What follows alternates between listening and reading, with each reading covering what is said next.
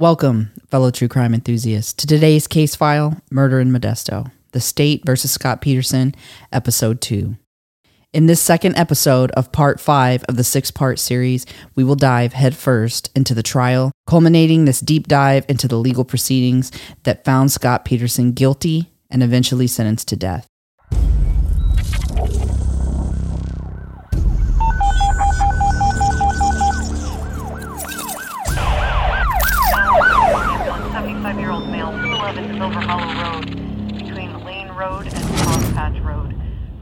Welcome to Body of Crime, your go to true crime podcast, where we plunge headfirst into the gripping world of criminal mysteries. Join your hosts, Jose Medina, Crystal Garcia, and Alicia Anaya, as we deliver the full stories, immersing you in the heart of each case. With spine chilling cases, in depth analysis, captivating interviews, and a comprehensive examination of the evidence, embark on a thrilling journey with us as we explore bone chilling cases from around the globe. Whether you're a seasoned true crime enthusiast or a fresh face in the genre, we guarantee to keep you on the edge of your seat. So put on your detective hat, grab your notepad, and get ready to dive into the thrilling world of Body of Crime.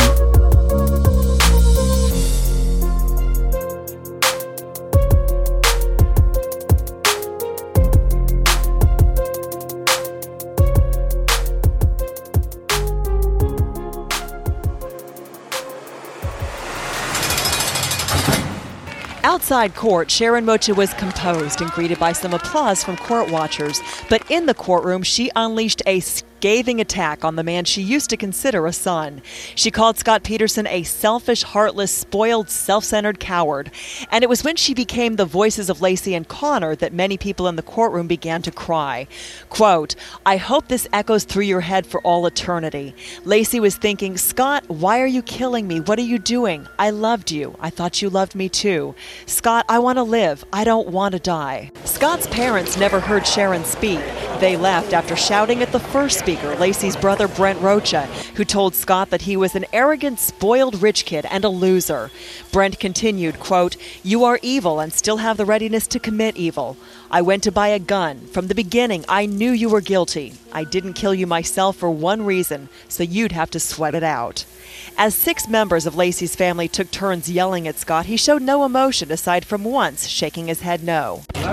Of the original 18 jurors and alternates, 13 of them returned to court today as Judge Alfred DeLucchi followed their verdict and sentenced Peterson to death. On June 1st, 2003, Scott Peterson's trial began in Redwood City in San Mateo County, nestled between San Jose and San Francisco, a short distance from where Laci and Conner had been found. Because of the distance, most parties participating in the trial relocated to Redwood City with an expectation that they would be there for the next six months. The trial ran Monday through Thursday, with Fridays off so that families could travel back to their homes for the weekend. The Petersons not only supported Scott, but they blamed the Rochas for Scott being on trial. The relationship would dissolve and go from cordial to being distant, and then to being outright conflict with Lee and Jackie Peterson acting out passive aggressively, muttering insults under their breaths whenever out of earshot of reporters, accusing witnesses directly of lying when loitering around the courthouse.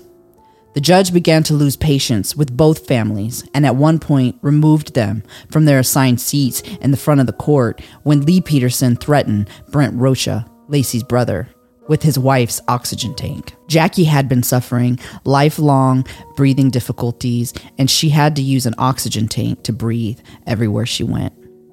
The prosecution began the trial with opening statements from Rick Distaso, who intended to paint a picture of Scott as a deliberate and calculated liar who meticulously plotted the murder of his wife for months before murdering her.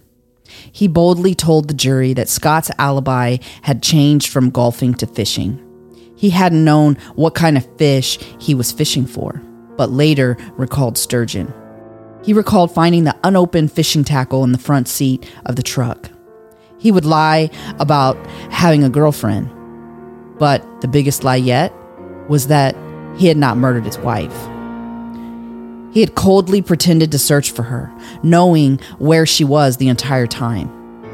And she would eventually be found in the same bay where he had said he had gone fishing on the day that she disappeared. Distaso would make a mistake. He would claim that Scott was wrong about the Martha Stewart episode that he claimed to have watched with Laci the morning that she disappeared. It had turned out that the detectives had not watched the entire episode and had missed the part of the show where she did speak about making meringue cookies. The defense would eat this up, with Geragos, in showman's fashion, playing the episode on a television screen for the jury. Not once, but twice. He would also play it during break, watching it three times. Unfortunately for the defense, this would prove disastrous when it is determined that the meringue cookies are mentioned at 9:48 a.m. This proves that Scott had not left the house at 9:30 a.m. like he had claimed and that the window of opportunity for something to happen to Laci had been severely shortened when the cell phone tower data for Scott's cell phone use showed that Scott had made a call at 10:08 a.m. as he left the neighborhood, that time would be further reduced to only 10 minutes, giving Laci only 10 minutes to make the bed, mop the floor, curl her hair, change her clothes, all before leaving the house to walk the dog. Before Karen Servas returned Mackenzie to the backyard at 10:18 a.m. Geragos' opening statements were extravagant. He agreed that Scott was not a good husband, but that didn't make him a murderer. He told the jury that by the end of the trial, he would prove that Scott was stone cold innocent. He aimed to prove that Scott was very excited about being a father by the fact that he had helped build the baby's room and that Scott's fishing story was plausible since he had decorated the baby's room in a fishing theme. Sharon would later correct him and tell the jury that the room was a nautical theme, not a fishing theme. The trial began with the same series of witnesses being presented by the prosecution.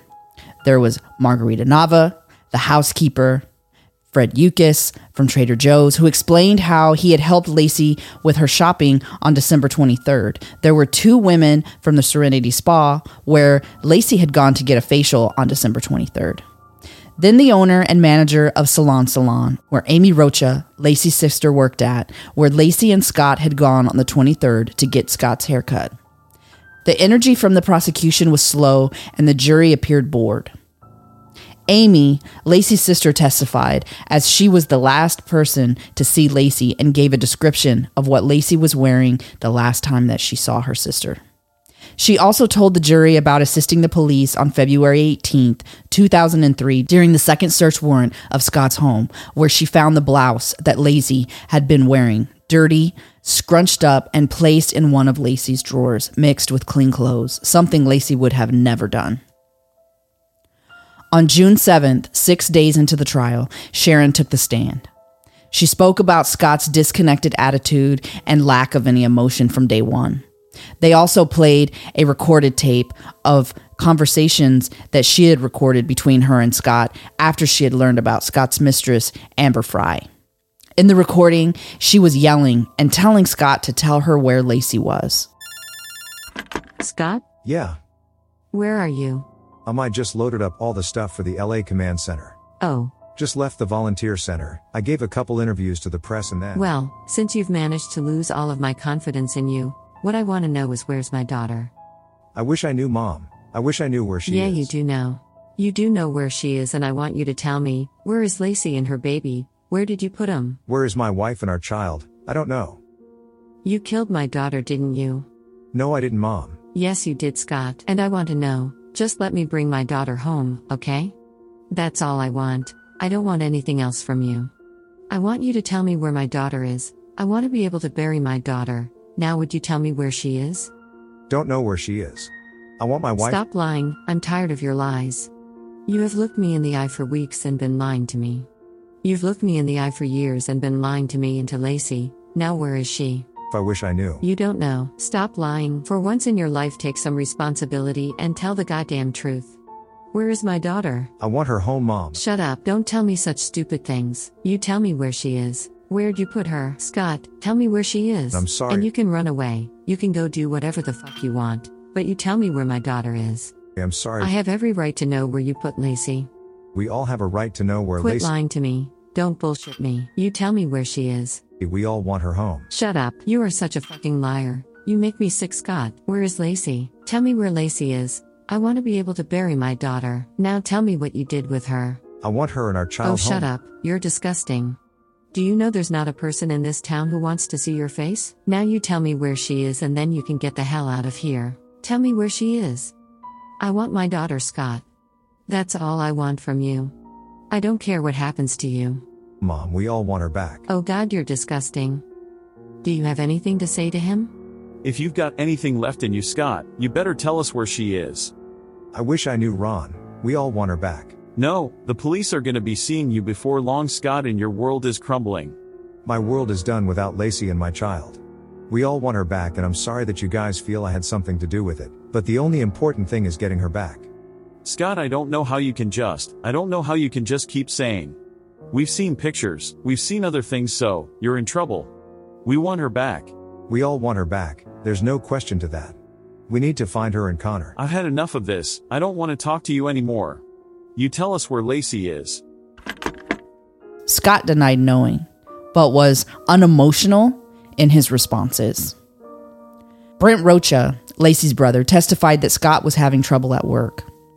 Rose, Brent's wife, would testify to hearing Scott make a statement in December of 2001 at a time when he and Laci were trying for a baby that he had been hoping for infertility.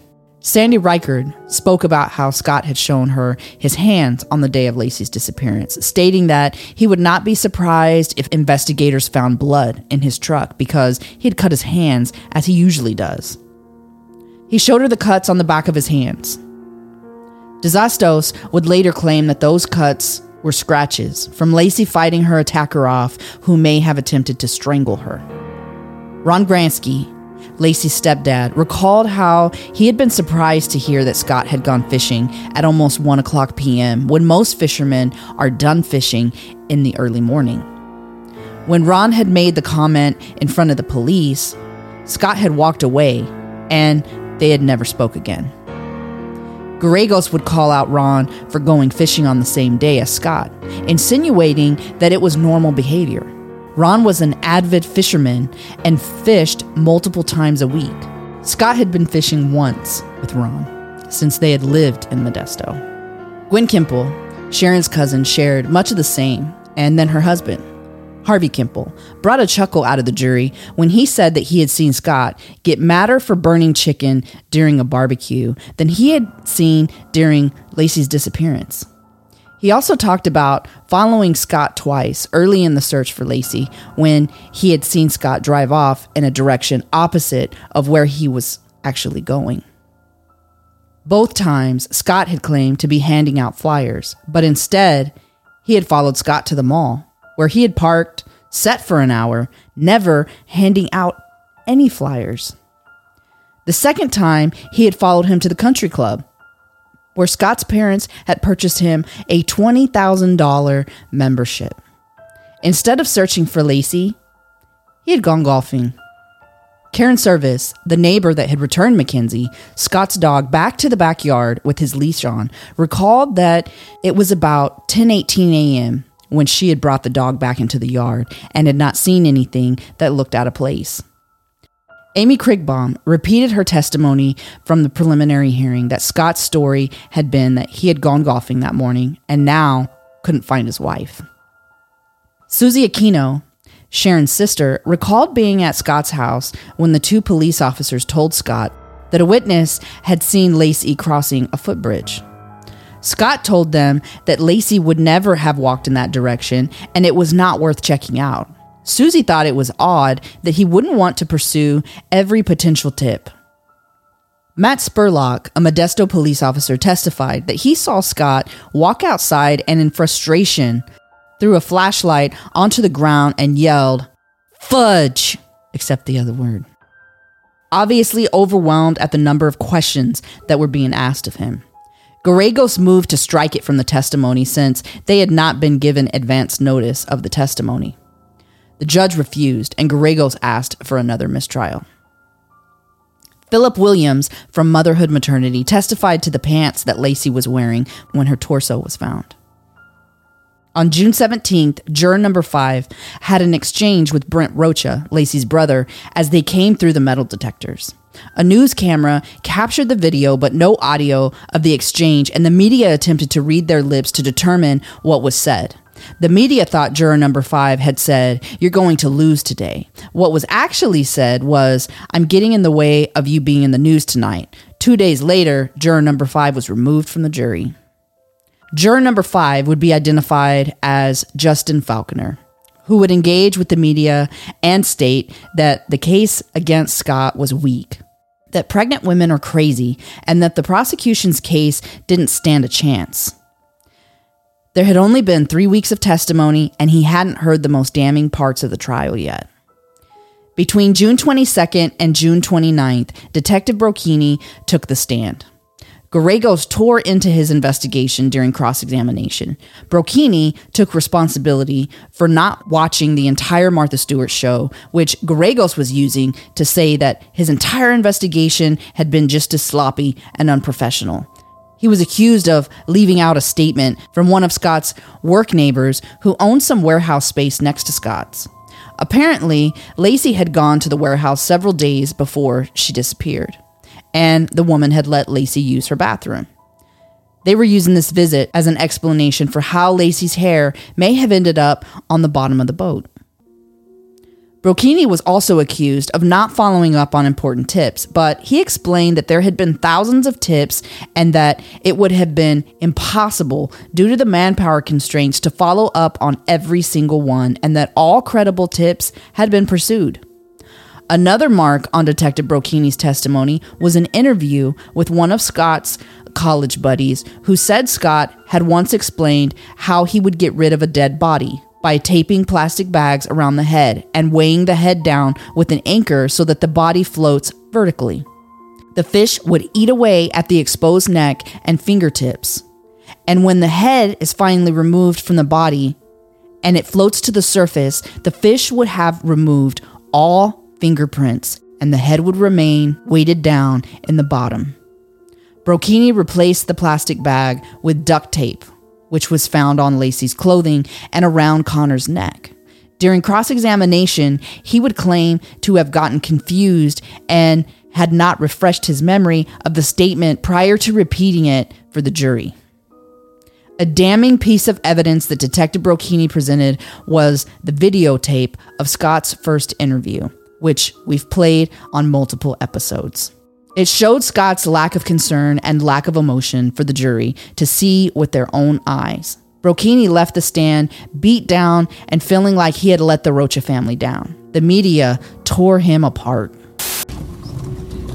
Uh, Claudia Cowan, Fox News Channel. Um, Mark Geragos, his defense seemed to be kind of going on the offense, going after the Modesto Police Department and trying to paint the detectives and investigators as having done some sort of a sloppy police investigation and ignoring leads in what he called a rush to judgment. And Detective Brocchini, I mean, you became a very controversial witness.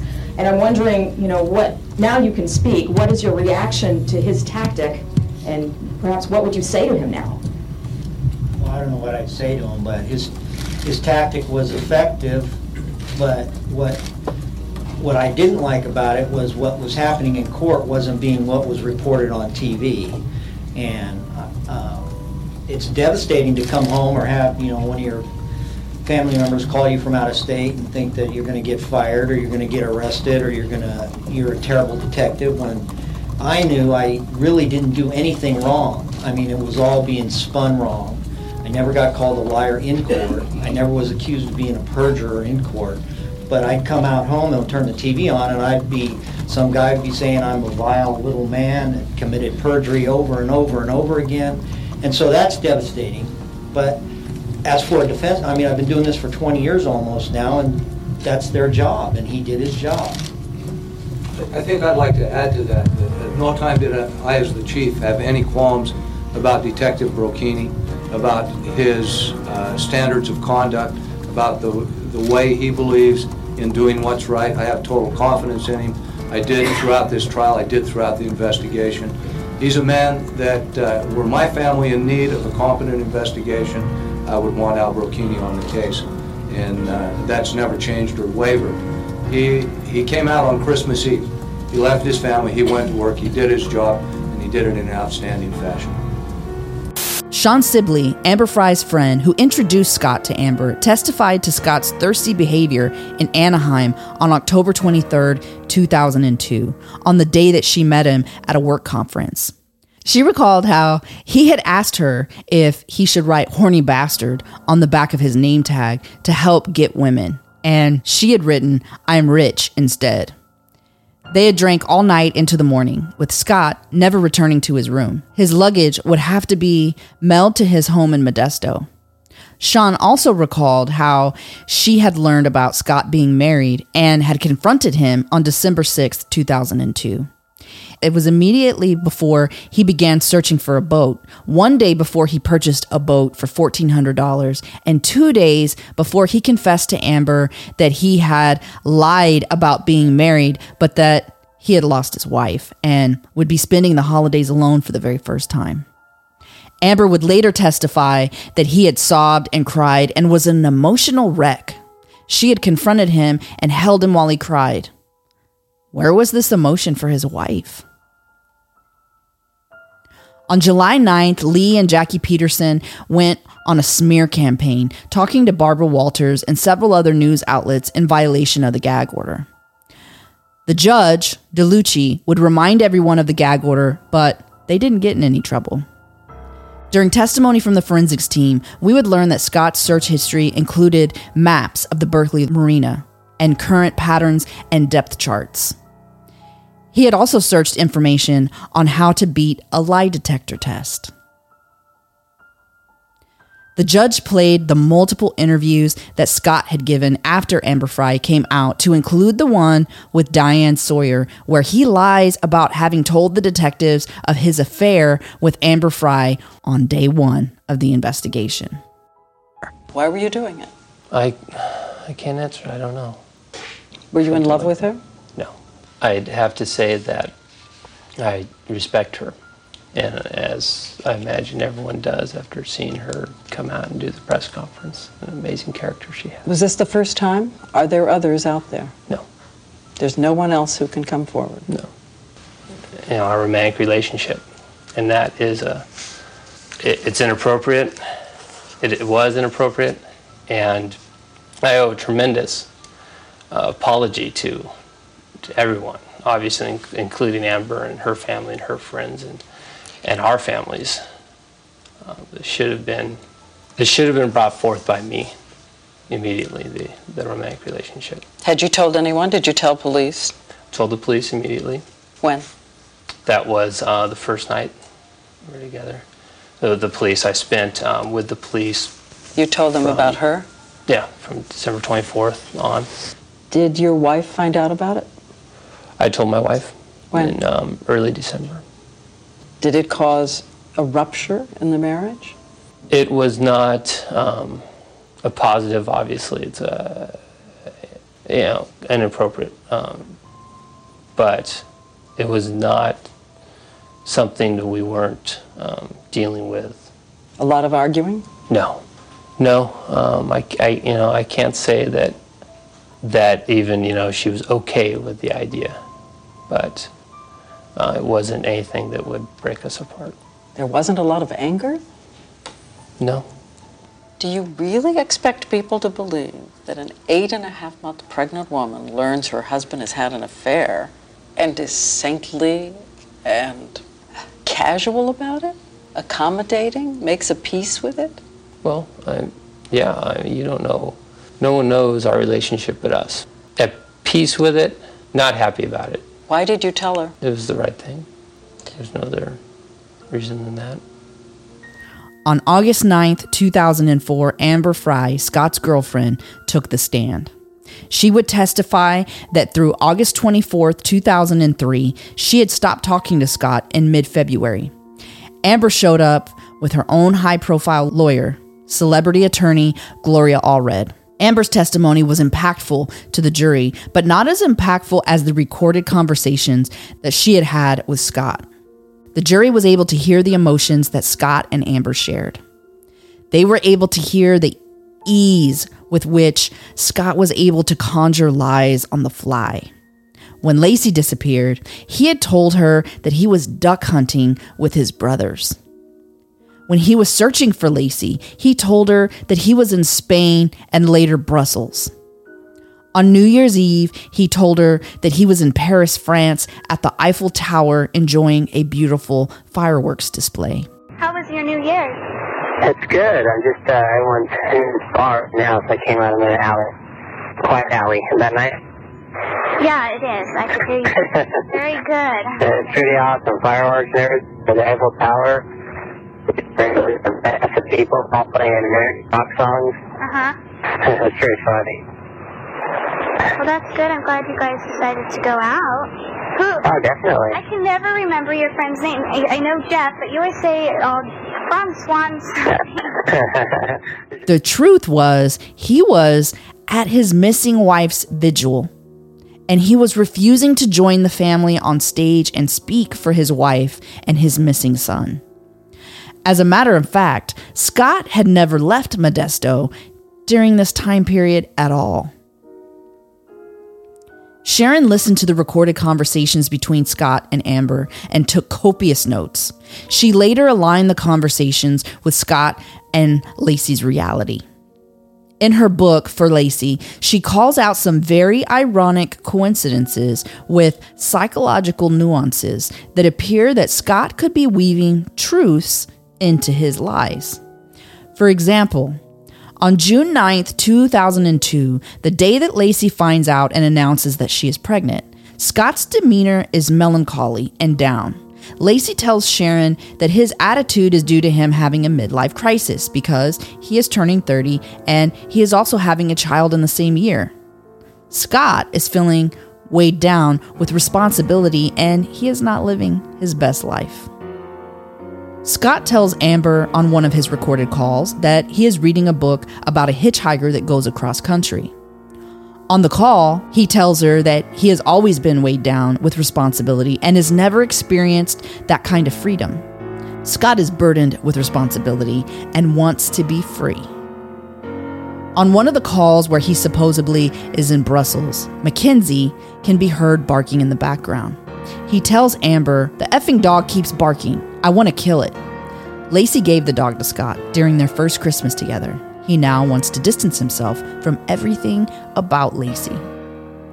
On January 4th, 2003, Scott says that he doesn't have the vocabulary to express his feelings for her and likens that to a painter who can paint a picture of a person and truly express that person in the painting. Because he lacks the words, he cannot tell Amber who he really is. He wants to tell Amber who he is truly and what he has done, but he can't. On another call, Scott tells Amber his favorite movie is The Shining. It's a movie of a man who goes mad and tries to kill his wife and his son. In another recorded conversation, Scott tells Amber, Love doesn't mean that people can be together forever. Scott doesn't believe love is enough. Amber asks Scott how he is doing this New Year's, since it would be the first time without his wife. Scott responds, happy at times, sad at others. Scott isn't grieving the loss of his wife and son, he is coping. When Amber says, I knew that this holiday was going to be a tough one, Scott responds with, Well, I don't think about it. Scott is blocking Laci and Conner's existence from his reality. The only thing keeping him tied to Laci now is the investigation. On January 6, 2003, Scott interprets a poem from Amber reading, My hands around your waist, you know, like the anchors for people. Is Scott subliminally thinking about what he's done to Laci and feeling unconscious guilt? When talking to Amber about the burglary at the Medinas and stating that it may be a possible lead in the case, he says, Across from the house where she disappeared, there was a robbery. Scott doesn't say our house. He also implies that she disappeared from the house and not the park. Another subliminal slip up. On January 7th, 2003, after searching the house and warehouse, Amber asks if the detectives had found anything, and his response is no. Otherwise, I wouldn't be, you know, free. Why does Scott think that finding something would implicate him and not some other bad actor? Does he know that anything found will point directly to him? On February 8th, 2003, Scott tells Amber, You know all the answers to all the things you want to know, in response to her constant questioning and quizzing him for facts. Is this a soft confession? When Detective Craig Grogan took the stand, rumors started circulating that the prosecution might be in trouble since Dave Harris, who had been doing all of the questioning, was replaced by Birgit Fladager.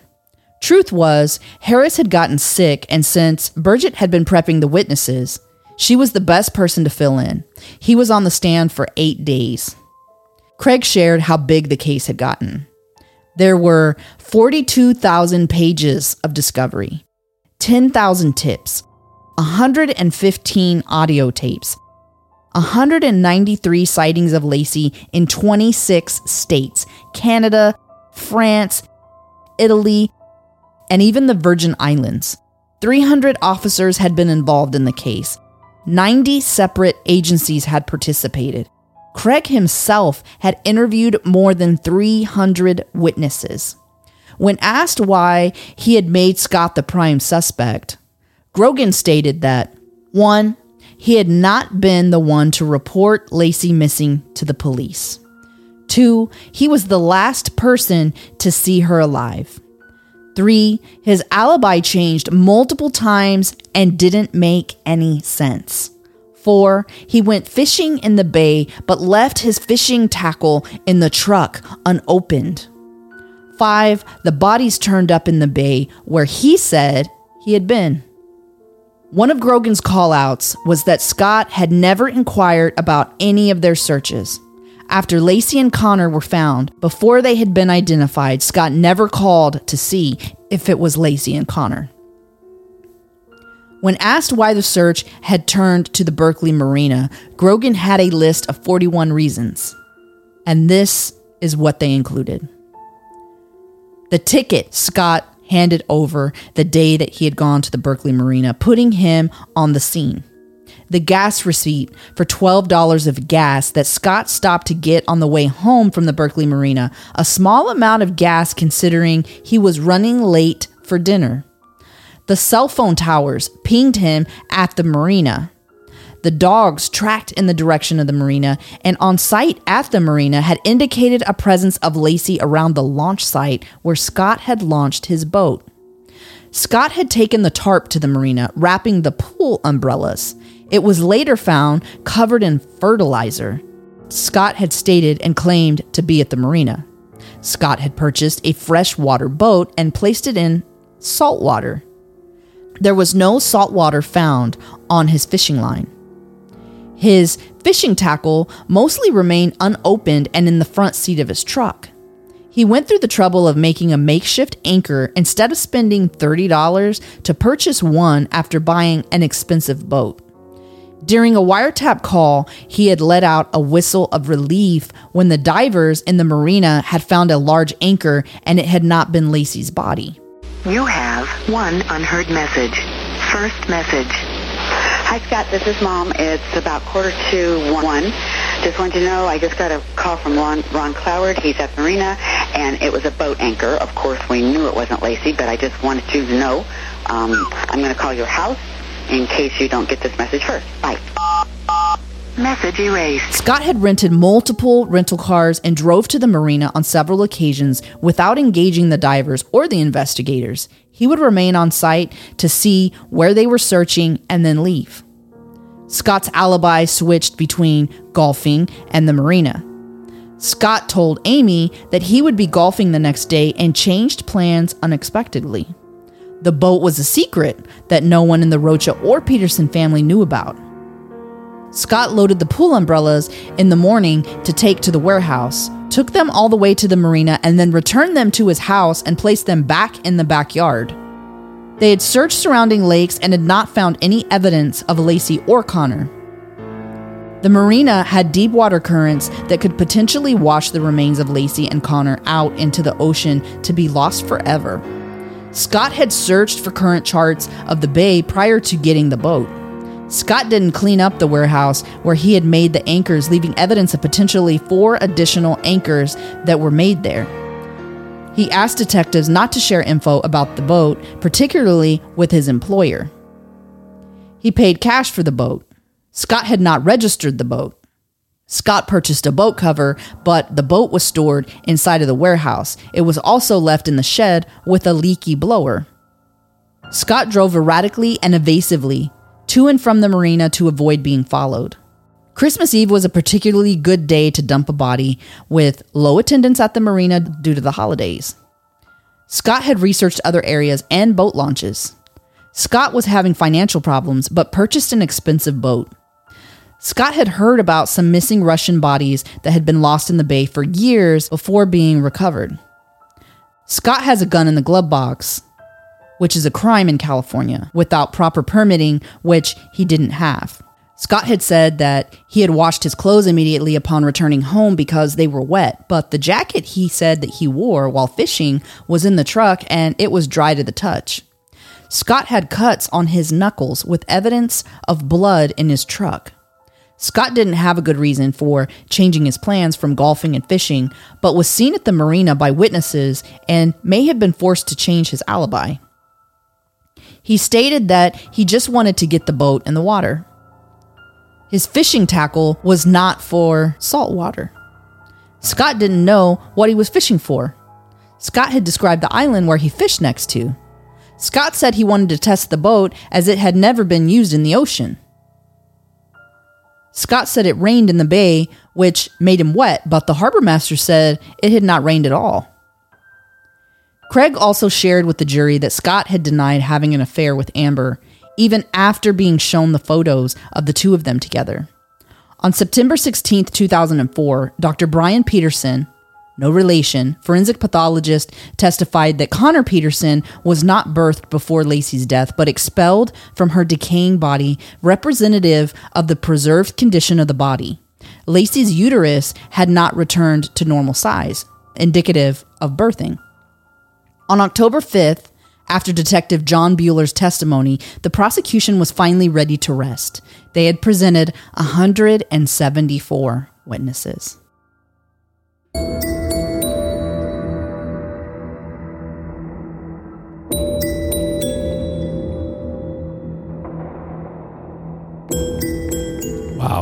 So let's start off first with the relationship of the Petersons and the Rochas. Because right off the back, you start to see the animosity building in the Petersons. I think initially they thought that Scott was going to be exonerated. And as the trial started going on and, and then the witnesses started coming forth and they start to speak their piece, the Petersons are taking it personally. I've kind of asked myself a question a few times, and that is whether or not he openly admitted to anybody in his family what he had done. And if anybody in his family actually truthfully believes that he's innocent. There was a phone call from Jackie Peterson to her son that was recorded on the wiretap that says there was a time when I was told to deny, deny, deny, and I encourage you to also deny, deny, deny, not just to the reporters and not just to law enforcement, but to family members. You need their support. Scott doesn't come from a family with values around the truth. Right. Not only that, but Scott's father, in the past, he had changed his name in order to avoid debt collectors when he wasn't paying his bills. So the family is not above lying about who they are and what they're about. So it's almost like instinctual of their. Yeah. Even when they present the evidence of Scott's affair with Amber, his father tries to make excuses for him. Oh, he must have been drunk. Oh, it must have been a one night stand. And even Jackie will say it was just a one night stand. which is in alignment with their family values of not being truthful. And I think this is important because there is animosity building between them as their lies are unraveling and they're seeing their son kind of spiral further and further down the rabbit hole of the truth. I think they're becoming frustrated. They're being called out. The reason that I was thinking about that is mentally trying to put yourself in each family's position to understand maybe where they're coming from. And so, in a case where you truly believe that that family member is innocent, if you feel like the spouse's family has completely turned and is almost advocating against them, I can see where you might be like, I ain't giving you nothing. I can see where you might be like, I don't want nothing to do with you. I don't want you around. Like I can see where that can happen in that case where you truly do believe that that person is innocent. And I really really have a hard time after looking at all the evidence and looking at the testimony and and all of that in believing highly more likely that he was guilty as opposed to innocent even for a family member It's- very easy though for families to become blind to the truth, especially when part of them psychologically wants to believe their child. Family members are going to give their family members the benefit of the doubt a lot more than anybody else, even when the evidence shows that it's more likely that they did it. And I think Jackie and Lee Peterson don't care. They don't care whether he did it or not. They don't want their son to go to jail. from what I've seen, it becomes a very selfish plight for them, Yeah, it does. the whole family.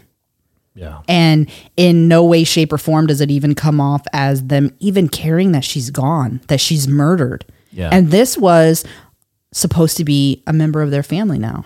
Right. And so if you think about the very base of you know psychology when you're talking about like self-preservation i believe that in a situation where one person's fighting for justice of the other and one person's fighting for the life of the other that there's going to be a line drawn in the sand. And some people are going to straddle it some people are going to stay on one side and some people are going to stay on the other side. And sometimes people change sides when they start learning certain things. And i don't feel like that happened for either of these families you know minus when the information came out about Amber Frey because i believe that the Rochas were honestly trying to be supportive of scott even though there was things that were making them think twice. I think that they were being very supportive until they had evidence otherwise. Right, right. I agree with that. I will say at the beginning of the prosecution's case, the jury felt that the prosecution was struggling. They were struggling to present their case. Distaso did a terrible job. He was very boring. His voice was very monotone. They didn't enjoy him talking. Where as opposed to Geragos was very he was showy and he was exciting and his voice was booming and he would crack jokes and so they found him a lot more entertaining. And so at first, that's probably why when juror number seven was dismissed, why he was like, the prosecution has no case. He'd been three weeks into the trial and they were still looking at Distaso as being a disaster. you know, the press actually made the mistake of actually calling him that, writing his name that way in, in the newspaper because he was struggling to really communicate what they were going to prove.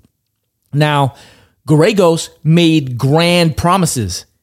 He, he said, I'm going to prove that Scott is stone cold innocent. He actually said that. That is a chess move in the realm of some mental judo because you put in everybody's mind that they're going to see that by the end of everything. And so mentally, you put something in their subconscious that it's coming. Right. And you're 100% right about that. And the jury will talk about that in their, the, the jury put together a book called We the Jury. Yeah. And in their book, they talk about that specifically. And they say, Geragos put this grand statement out. And then every time we heard him talk, we were waiting for that to happen. Exactly. Yeah. Yeah. yeah. and so they waited and they waited and they waited. Even in closing testimonies, they're still waiting for where is he going to prove Scott innocent? He never came through with that promise. And so that made them feel like he didn't execute on the initial promise of proving that he was stone cold innocent. And at the end, one of the jurors says what he did was he proved that he was stone cold guilty. so it, it a little bit backfired on him. Between all of the testimony, some of the testimonies that really stood out that I want to kind of highlight. One was Sharon Rocha's testimony. And I believe that was very important for everyone to hear because up until then, Laci didn't exist for the jury. Sharon was able to tell about Laci who she was as a person, and she be, started to become real. Kid who had done these things, who had who had went to college, who had graduated, who had gotten married. And as they're telling this story, they're showing pictures of Laci and they're showing who she was and who she is and and all the life that she shared. And so this made Laci real and not just a body that had washed ashore. Right. It gave the jury the opportunity to get to know Laci. Right.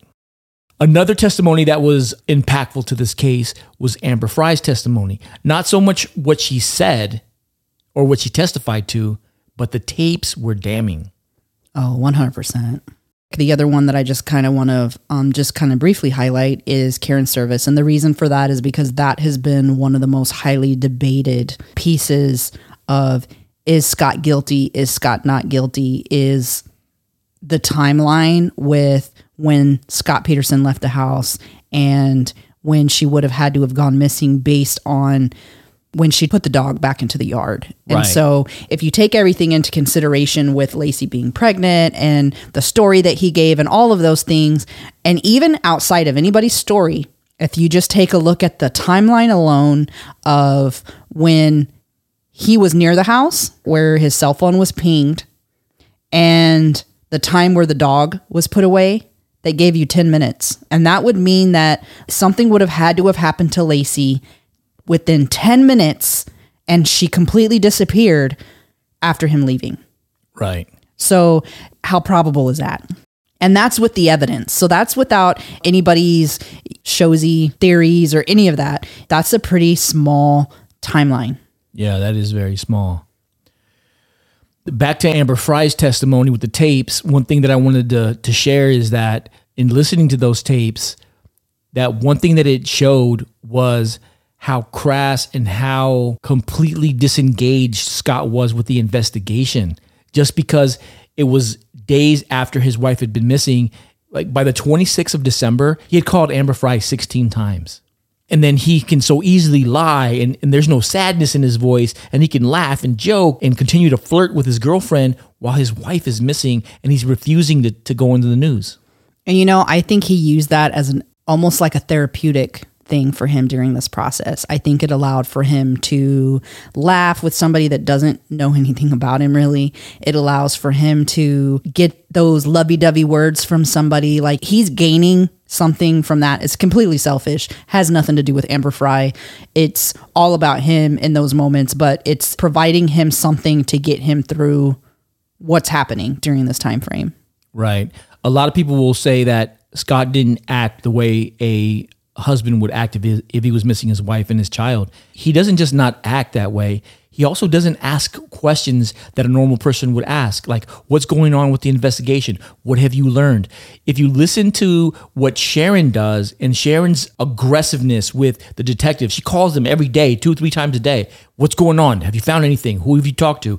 I heard this tip. Have you checked it out? She's prompting the investigation as opposed to scott is just allowing the investigation to, to go its course Right. and he's never even asking about the results of anything that they look into And so when you see the list of all the reasons as to why they focused in on him with everything that they had heard and all the tips that had come in, you really understand that they didn't target him. They weren't, oh, we just picked him, you know, first day and just knew it was him. No, like he was showing some serious red flags very from, from you know the beginning to when they really were honing in on him. And I'm sure during some points the detectives were hoping he was going to be rolled out. Yeah. I think they wanted that to be the case because they felt for Sharon. And part of Sharon's not wanting to come to terms that Scott may have been involved was the fact that if she came to that realization, that would mean that she would lose a son. Scott called her mom. Right. Almost in every phone call, even to the very end, he called her mom. So she knew in her mind, if she went there, she would lose a son in addition to a daughter and a grandchild. Right. When Lacey's mom aligned what was coming out in the tapes with the things that she remembered, the element about that that I think is very important is that even for positions where you're going in as an undercover detective or you're in a war zone and you're in a position where you need somebody to believe something of you, they teach you to have elements of the truth in there so that it's easier for you to remember the story that you're trying to sell. Right. And so I'm pretty sure that him having hints of the truth in there with the stories that he was giving was part of him trying to maintain a story that was believable and allowed for people to be on his side. Yeah. And I also think that that was something that he didn't just learn. I think that that's something that he kind of incorporated into who he was in all the lies that he told, because he told hundreds of lies in just that small time span that we know of him. He was lying a lot longer before then and probably a lot longer after. I believe lying was part of his character. I think he was doing it when he was young. Yeah, I agree. I agree. So I don't think there was a portion of time where he just like became this liar. I think he was doing it the whole Right. time. Right. And you see it when he's in college and he's cheating on Laci. You see it then. Well, not even then. I'm pretty sure that when he was younger, there was Oh, yeah. there was small lies. So Yeah. lies that you wouldn't think were significant. Uh, But so I think that his character was formed very early on with yeah. with that. Another one of the testimonies that was really impactful is Craig Grogan, the detective, and his 41 reasons why they looked in the marina. And that was very damning and that was very impactful to the jury as well. The jury really looked at that and said, "Man, these are these are all great reasons, you know, why they continued to search the marina. And even though they didn't find the bodies, the bodies washed ashore and they were found by a third party. It gave a focus on the marina and, and why they continued to, to dig and dig and dig in the marina. Um, another testimony that was very impactful was the, the testimony of Brian Peterson and Conner's birth. And that was important because the defense was trying to prove that Conner had been born and then put into the marina after the fact. And they actually had a fertility specialist that came on and talked on their behalf as an expert. And the cross examination ate his ass up Right. because he didn't know what he was talking about. When they started applying pressure, he asked the prosecution, "Hey, can you guys cut me some slack?" And the, the, the jury laughed at him. Cut you some slack? He didn't do any of his own measurements. He didn't do any of his own examination. He didn't do any of his own research. All he did was go off of the research that had been done by the prosecution and then tried to tell a story about the due date of the baby. He wasn't that type of a doctor. He was a fertility doctor. So that sucks. Yeah, that was the the defense's they, their key thing. If they could have convinced the jury that the conception date of Conner was earlier, something that we know from the FBI's body farm and from numerous cases where they discuss the condition of bodies in water. So, water can accelerate the decomposition of a body, but that can change if the body is placed in anything or if it's in something like a vehicle it can protect the body enough to slow the decaying process and sometimes even 40 50 years later they can have a very preserved body and so i say that because it's not unreasonable and 100% likely that if a pregnant woman is placed in water and as her body's decaying or her body's decomposing that the baby's protected. It's inside of something. And so the baby's not going to be released from the body until the body is decomposed to a point to where the baby is released. So right? That's called a coffin birth. right. Now, the other piece of information that really pushed hard on the jury was the forensics testimony, where they showed the pictures of Laci and Conner. And that picture would also be displayed during closing arguments. It would be a picture of Laci when she was alive, and then a picture of Laci's body when it was found. And that would be the last picture that the jury would see as they were going into deliberations. And I'll tell you that in almost 100% of cases, and probably likely 100% of them, there is always a struggle between both sides of what photos to allow the jury to see and what photos not to allow them to see. And that will be a big struggle. And the reason is because when you learn all about somebody, so you learn all about Laci, it humanizes her. You get to know her. You get to know the kind of person that she was, and you know that she doesn't deserve this. Then to see a picture of what she looks like based on what somebody's done to her, it's a very critical chess move. And so anytime that the defense is trying to have things thrown out, you will always see that they're trying to have very gruesome pictures thrown out or pictures that make their case harder because now it places this, you know, the devil horns on the person's head. Like Right. you're a despicable person. Who, how could you do this? Right. One of the things that the jury um, had stated was that they continued to look for emotions from Scott. They continued to look to see if, if Scott had any type of an emotion. Scott never shed a tear when they showed the body of, of Conner Peterson. Never shed a tear when he showed the remains of, of Laci. Never reacted in any kind of way, in any type of an emotional way throughout the entire trial to anything that anybody said, to anything anybody did. He just sat there stoic with his deadpan stare. And that's how he sat for the six months of the trial. people do respond in different ways to things that they experience and that is 100% normal. But your body physically has certain reactions when you experience things and those are very difficult to mask.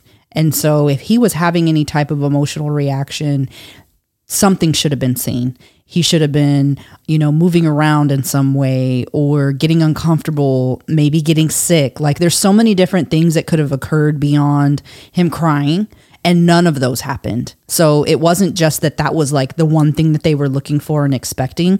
Nothing like that occurred that was any type of response to what happened to his wife and son. And even if you're on trial for the murder of somebody whose life you didn't take, so if indeed he was innocent and he was sitting in the trial and listening to all this information, telling himself, like, I'm innocent, you're still definitely going to have an emotional reaction. Even more so if you're being wrongfully um, convicted as well. Right. As we close out the prosecution's case in Laci and Peterson's trial, we learned that although the prosecution team started off very slow and with very low confidence, we find that as it begins to culminate and it begins to pick up steam, the jury begins to sway away from the defense and more towards the prosecution. In our next episode, we'll be covering the defense and the sentencing, and it's not something that you're going to want to miss.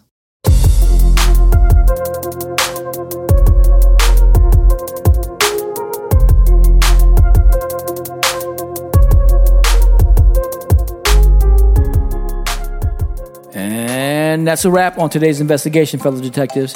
If you found this episode both enlightening and captivating, then please subscribe to our podcast show and our Patreon. Leave a review and hit that like button. Share our podcast with others and engage with us on our website and social media platforms. You can find us on all major podcast platforms as well as our website at www.bodyofcrimepodcast.com, where you can access all of our episodes and bonus content, including valuable resources.